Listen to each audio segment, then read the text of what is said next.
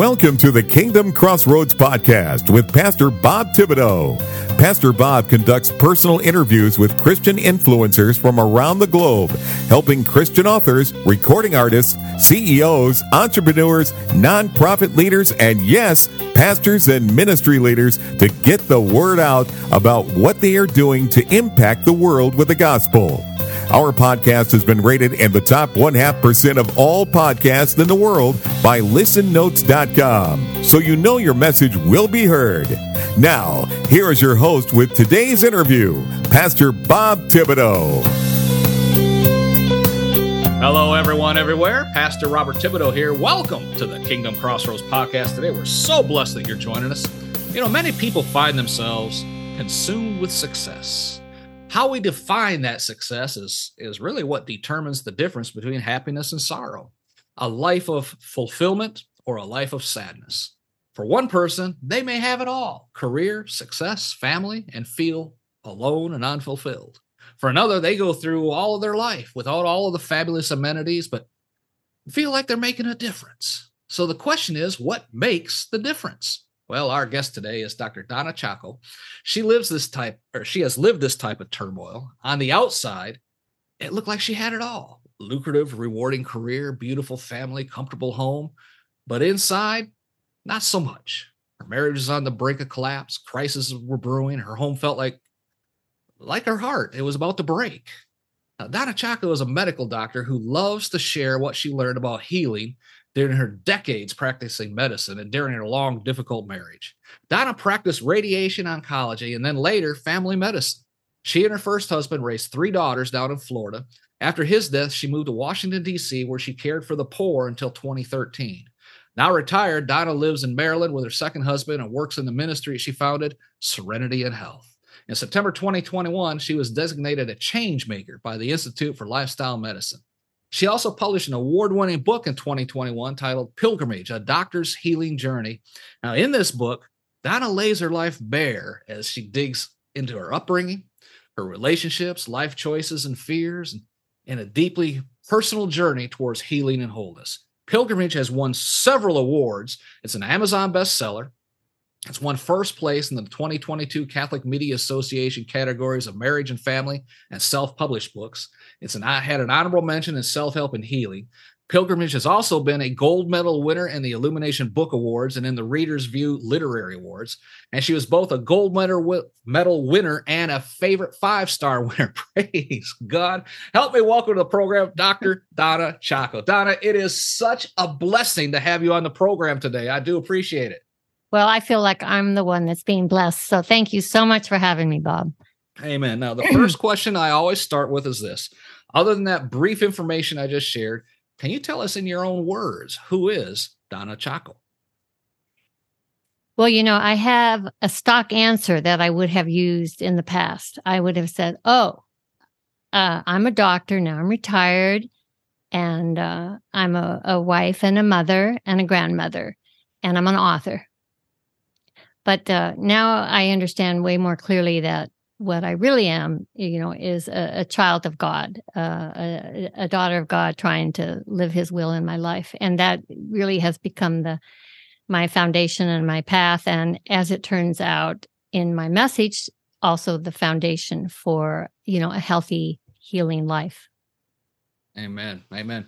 So let's start by backing the clock up a little bit and get some background to your story. Why did you decide to study medicine as a career choice?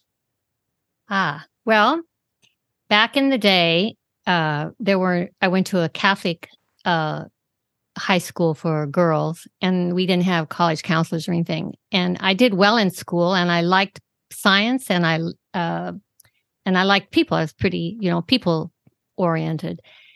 Uh, but I had no idea what to do, and basically just accidentally, as I was nearing graduation of high school, some friend said, "What are you going to do?" And I said, "I don't know. I'm, I, you know, maybe maybe I should.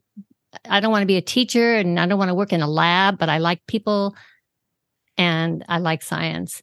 And the the girlfriend said, "Well, why don't you be a doctor?" And it never had entered my mind. I mean, I never even met or seen a woman physician in those days. And I graduated high school in '67.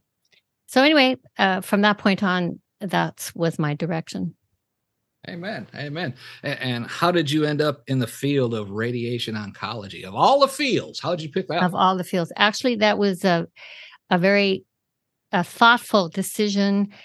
Uh, I had some experience in the field in um, medical school, and it was it was really meaningful to to watch. You know, the experienced doctors work with the cancer patients, and I could see that they had to have good relationships.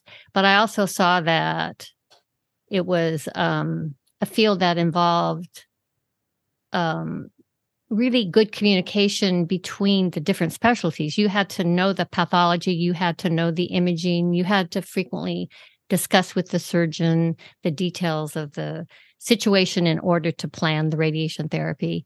So those things appealed, but I was also very, being very practical, Bob, because um, I was married at that time. I married young, which was part of my story, and uh, did not have children yet, but I anticipated we would. And I thought, well, gee, this is a field where I could have really close relationships with patients, but it's not primary care medicine. I would not be the 24 hour on call person for every problem. And perhaps that would allow me to uh, manage better as a working mother. So that's why I did it. And, and in that respect, it was a really good decision. I, I really treasured those years as a radiation oncologist. Plus, it was old school medicine. our, our healthcare system was a little more intact back then. You know, there were no referrals. There was time to talk to my colleagues about each patient. I mean, I would get a telephone call. Hey, Donna, would you see Mrs. So and so? She's got a lump in her breast and da da da. You know, just it's hard to do those things in today's medical yeah, uh, yeah. field. Amen. Amen. So, w- did you meet your husband after you started practice or in medical school? No, I I met him in high school. Oh, wow. I, I know. Okay. I'm sorry. I met him after my sophomore year of college. Okay. Mm-hmm. And part of the story was that six weeks after I met him, I told him I would. He asked me to marry him, and I said yes. And so I was. uh That's one of the big questions I had to try and understand as the decades passed. Wow, why did I do that so fast, so young? Amen. Well, yeah, my my listeners know, you know, I was I joined the military straight out of high school. I mean, I graduated on like the the 14th and I was in basic training on the 24th. Wow. And, but I had planned it for 9 months. You know, I, I, mean, I was enlisted in September waiting to go. That's all I ever wanted to do. And uh, and you know, when my wife and I look at our daughters and the grandkids and you know, they she says he's too young to you know have be engaged and stuff he's 25 you know? I said i was 19 married and two kids. So i mean you know, so, you know, so, yeah. so you know it's but uh yeah i i understand about starting young. You know? yeah. i understand that completely. So in your book you state that that marriage had its ups and downs. Were there warning signs before you actually got married that you look back on now and say why didn't i see that? I've thought a lot about this. And I think that any warning sign that might have come up or any hesitation I had, I just squashed because of my insecurities or uh, my inability to to speak my truth. You know, for example, this getting engaged in six weeks. Um, I think I loved him. But I also felt that was fast, like, wow. And if I had been honest, I would have just said, Hey, I, I really think I love you. He was 10 years older than me, much way more experienced, had traveled the world. You know, I was like swept off my feet. And, but I was unable to say, just let's just wait six months or a year, you know? Uh, be- because I guess I was afraid I would lose him or or he would be mad or whatever. And that pattern was repeated many many times, and then pretty soon you have a relationship that's uh, very dysfunctional if one person is just not speaking their truth even about small things you know? Yeah and Amen. so I, I would say that was that's the one thing I look back at and realize that was my contribution to our very messy and dysfunctional marriage that I wasn't honest with him. I was unable to uh, stand up for myself or speak my truth. Amen. What was your what was your career like in, in your life down in Florida? Busy. I just wrote, I'm just writing a blog about uh, something called hurry sickness. I had a bad case of hurry sickness because I was always rushing because I was always busy. Uh, because one of the other uh, issues in my marriage is that my husband was not really a participant with re- raising the children or the household or anything like that. Wow. He, yeah. he he was from another country. It wasn't what he was used to, and uh, it was just one of those other things that I guess I could have stood up more strong. I don't know how you make somebody do something, uh, or you know, I but I never set limits, and so I just was uh, pretty crazy busy, and it made for made for difficult times because I was probably overstressed and tired and cranky and irritable. It wasn't good for the kids, that's for sure. Yeah. So, uh, in one sense, it was a wonderful life because I loved my practice and I loved my three daughters, and um, Florida was beautiful, but there was a lot of grief going on for those Yeah. years. Yeah, amen. I mean, from the outside, you know, while living and practicing medicine in Florida, I mean, you must have been the, the poster card for success, right? You know, our three daughters are spectacularly beautiful. They they in high school, for example, they were all smart, popular. Two of them were homecoming queens. One was on the court, and so yes, and we lived in the big brick house. Uh, it, it looked probably looked pretty good, I guess. Um, but it, inside, like you said in your intro, not so much Mm. you know, and I've come to learn as the decades have passed more about how hard that was for my kids. But you know what's really interesting, Bob? Um, I had really good parents. I had a good upraising. I didn't have childhood trauma. I don't know if you're aware of the ACE score. I just love to educate people about that, the adverse um, childhood experiences and, and how the more of those you have, the more problems you're going to have with um, behavioral, mental, and physical health. Well, and it, I didn't have any of those things, right? Wow. And here I was fully educated and in, in a wonderful profession. And it's just so interesting to me how I I had no standing in my own mind enough to stand up for myself. Yeah. And um it just goes a lot to to talk about the power of these you know imprints these things we learn as childhood that that work when we're kids to protect us i guess to be the nice girl to not make wrinkles to not upset people. Um and they just become so ingrained you just kind of keep doing it. And plus the other thing and this is another big lesson if you don't stand up for yourself then and you don't ever take any time for yourself. And like for me for god i let my faith slide because i just it was at the bottom of the list and it, i just i let it slide. And so here i had all of these advantages and yet i couldn't uh, see or understand all of that at the time. I didn't i i didn't. I it took me um until a few years a couple years after my husband died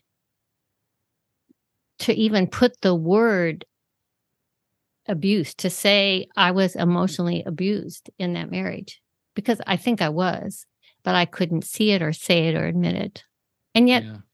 just gives me so much sympathy for victims of domestic abuse because if, if I, who had all those advantages, just kind of wallowed in it for all those years, Yeah. you know, Yeah. Was it just was it just emotional abuse or just was it yes, physical abuse? absolutely. or- There was never any physical abuse. Yeah. and he he um you know the girls were kind of in the middle of it there was cultural differences my husband was from india Hmm. and you know his idea of of raising a teenage daughter was very different than my idea and certainly way different than my daughter's thought it should be. And uh yeah so you know we battled over them a lot and that's why there was so much dysfunction. That's really was what caused me the greatest pain just slowly realizing that this was just an awful environment for the children that's what finally led me to to some action or another which we'll get into Well, let's let's get into that. Uh, tell us about the next step. What happened? Well, I mean, I went to the divorce lawyer more than once. And uh but by this time I was um had come back to my faith. And I was praying about this and I was just in such a conflict over whether I should get a divorce or not because I knew that that didn't solve the problems. He was still their father and would still be involved and we would still have to deal with stuff. I just I just couldn't decide what to do. It just uh, in my book which describes all this I I wrote I I I don't know if I was, you know, embarrassed, ashamed, uh afraid or just thought it was wrong or who knows what I was thinking it was complicated. But there there came a point in time when I was so desperate and I was so miserable and all of a sudden it dawned on me though that over the prior year uh, my husband had done three major things that to to help the relationship it was like god kind of uh, convicted me at that moment. I i was i was like oh because he had there's a a special um weekend retreat for disastrous marriages on the brink kind of like marriage encounter on steroids. It's called Retrouvaille and uh, we had gone years before he agreed to go again he finally agreed to let my um, youngest daughter had never been baptized, get her baptized in the church. And at this moment, the third escapes me, but there were three major things. Anyway, the bottom line was I felt that this was pretty clear indication that it was like, you know, that little distant voice three times. And then finally, are you talking to me? So anyway, that's how it seemed at the time.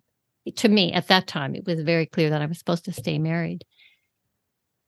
And i told him i was going to stop the uh, divorce um, efforts and that we would stay married. My kids were middle school and high school at this time. And i did. And it did give a sense of relief i mean just to take that issue off the table Yeah, in itself. Yeah. uh, there was improvement in our relationship. But from that point, there were, um, we didn't get to enjoy a lot of peace and quiet because uh, two of my daughters had significant medical issues at that time. One was a chronic blood disorder, and the other was an eating disorder. And life was like, whew. And then around that time, my husband was diagnosed with pre leukemia, which became leukemia. And a few years later, he died. So when all that happened, it was like, whoa, God, this is a lot. what, Yeah, yeah, what does all this mean? But um, uh, I was much closer to the Lord by that time Yeah. than I was when I was going through the difficult Started, years. Amen. At, at what point and why did you make the decision to enter family medicine rather than continue with radiation oncology? after he died, um, the girls were in college or soon to go to college. And I began to feel that I wanted to have some flexibility. Like my field was wonderful and I loved it, but it was also pretty narrow, and I wasn't uh, competent. I did not think to even like volunteer at the free clinic. Mm. And by this time, I I was, um, you know, I had some good savings. Uh, my husband had set up a trust before he died, and I thought, well, I maybe there's a way I could work more directly in primary care in some way. And originally, I thought it would be a real simple transition. I didn't realize I was going to have to do a whole three year residency. That was kind of like a shock. But um, so Were, were you one of the oldest residents there? Oh my gosh, I was by way older. Yes, one of the one of my co-residents was born the year I graduated medical school. I was like, oh my god. but it, but it was um, it was quite challenging and fun though really to understand healthcare in a much broader sense you know and complicated way hard you know what i mean? I just i had to try and understand all of the different organ systems and oof, yeah it was a lot. I I, I kind of know what you're talking about because when you know we talked before the recording, my background, and when I went to the police academy, I was 45 years old, oh and all of the cops in you know in the academy, the majority of them were in their mid 20s. mhm. And was uh, that you a know, fun so- experience was that a fun experience Oh, absolutely, I loved it. yeah yeah, yeah, and, and you know, but you know, my nickname was of course Pops. Oh gosh and uh, uh, I- we'd be out on the road, uh, you know, on patrol and stuff. You know, hey pops, you know, that was just what they called me. You know, but uh, yeah but because of my military background and all that, I didn't have any problems with it, and uh, you know, doing the job and you know, staying up with the young guys and all that. Matter of fact, you know, uh, we talked, you know, about my job being, mainly being highway patrol. Uh, I was involved in four foot chases while I was out on the road. The two, three years I was on the road before I got promoted and was supervisor, and I won all four of them. I caught all four of them. And, uh, wow the the young guys, you know, we'd be down in the cell writing up the paperwork, and and they'd be teasing the the guy I arrested. I said, "You let that old guy catch you? The dude's faster than he looks." you know. good for you but, yeah, but I understand, you know, when you know my my uh, field training officer, he was born the year I was getting out of the military. There you go. know, Same exact thing. yeah but you know it, it's um I, I'm sure you're very glad you did that. I'm glad Oh, yeah. I did it. And Amen. hopefully, listeners out there, if you can figure out a way, if you're not, if what you're doing is not working, it's never Yeah. too late. Age is just uh, a date on the calendar. It's not what's in the mind. You know, There you go. amen. Although, and then as we get into more and more of my message, you'll have more success doing these things if you've taken care of your health. Yes, absolutely, absolutely.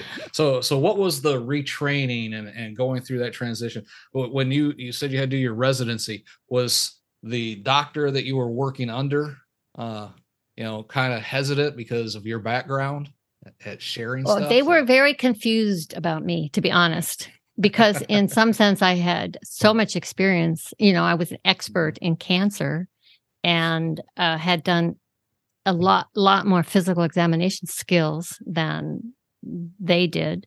In the old days, we learned more of those things than young doctors do because now there's more technology that takes over some of those. Um, but they were I, they were respectful and kind and and but recognized as I did that there was a lot I needed to know. I mean, I didn't think about the medications. I didn't use those medications or like I I struggled with the immunizations. There's so many immunizations to keep track of when you have a a child in the clinic and the kids the children were the hardest for me because I had been seeing adults all those years. So for you know children and we had our uh, pediatric rotation in the specialty children's hospital, all children's hospital in St. Petersburg, Florida. It's, it's, a, it's a renowned hospital, really. And we were then in rotation with the pediatric residents who clearly had more experience, right? That's what they did all the time, not just one month. And uh, whew, that was that was my that was my hardest uh, uh, rotation where I really really was challenged. On the last day, I'll never forget. I uh, was supposed to. I think I had been up most of the Friday night, and it was if it was supposed to end on Saturday after that rotation, so Saturday morning. But I don't. I wasn't feeling well. No wonder, right? And I just seemed to not be able to get my morning stuff done, and the day was going on. I felt sicker and sicker. Finally, I just. I we had all these index cards. I gave my cards, and I said I have to leave. I'm sick, and I. I mean, driving home, I had to pull over, and I was vomiting. I had some pediatric illnesses. I felt like Oh, leaving leaving in high form. hey man, did, did uh while you're going through your residency and all that, did you see any of the people that you had worked with before? And they're like, "Hey, what are you doing here?" Well, yes, yes, exactly. The fa- see, the thing was, the hospital that had the family practice residency was not that far from where I had worked, so there was a little overlap of staff.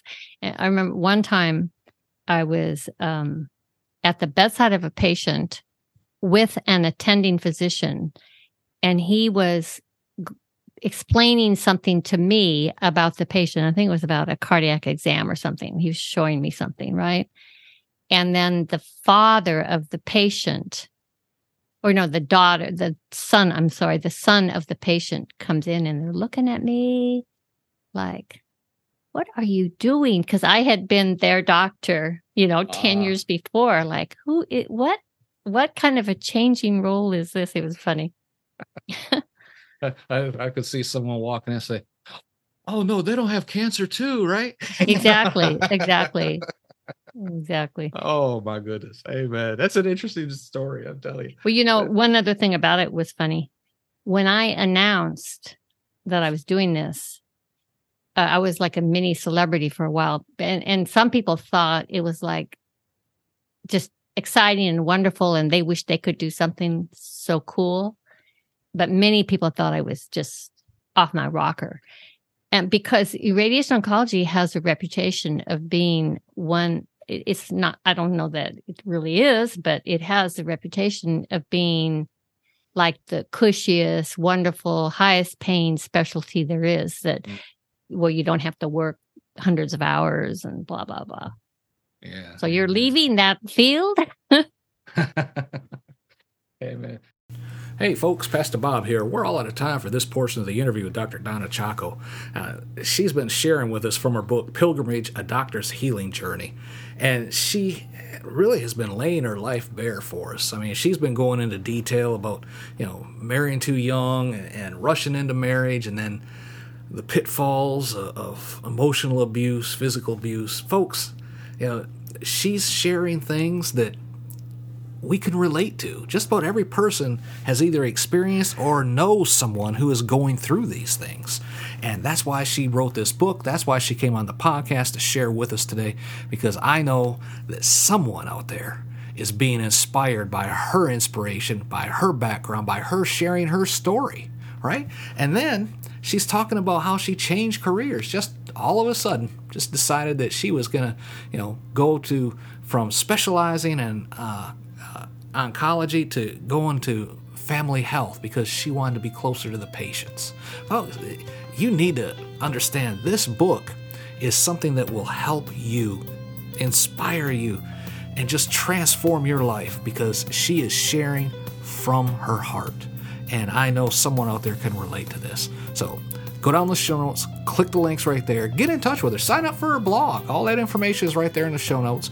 Be sure you order a book, and also be sure that you come back for part two of our interview with Donna in the very next episode. Till then, this Pastor Bob reminding you to be blessed in all that you do. Thank you for listening to today's episode of the Kingdom Crossroads Podcast. Please subscribe to our podcast so you can be notified when another episode is published. With over 800 interviews and 1,000 published episodes, Pastor Bob is known as a podcasting expert for helping others to create their own podcast to share their messages with the world. Please visit our website at www.podcastersforchrist.com. That web address again is www.podcastersforchrist.com for more information. Until next time, be blessed in all that you do.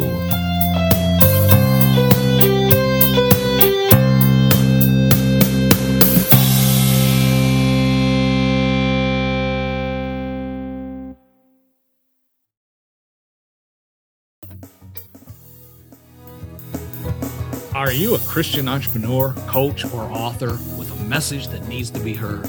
Picture this your voice reaching thousands, your story inspiring hearts, and your business flourishing like never before.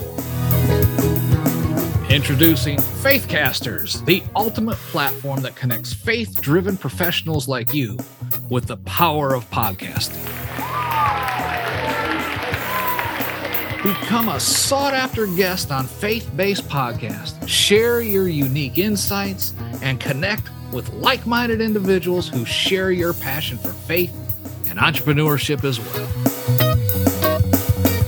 Imagine your expertise reaching a wider audience, expanding your network, and propelling your business to new heights. Well, it's all within reach with Faithcasters. So don't wait.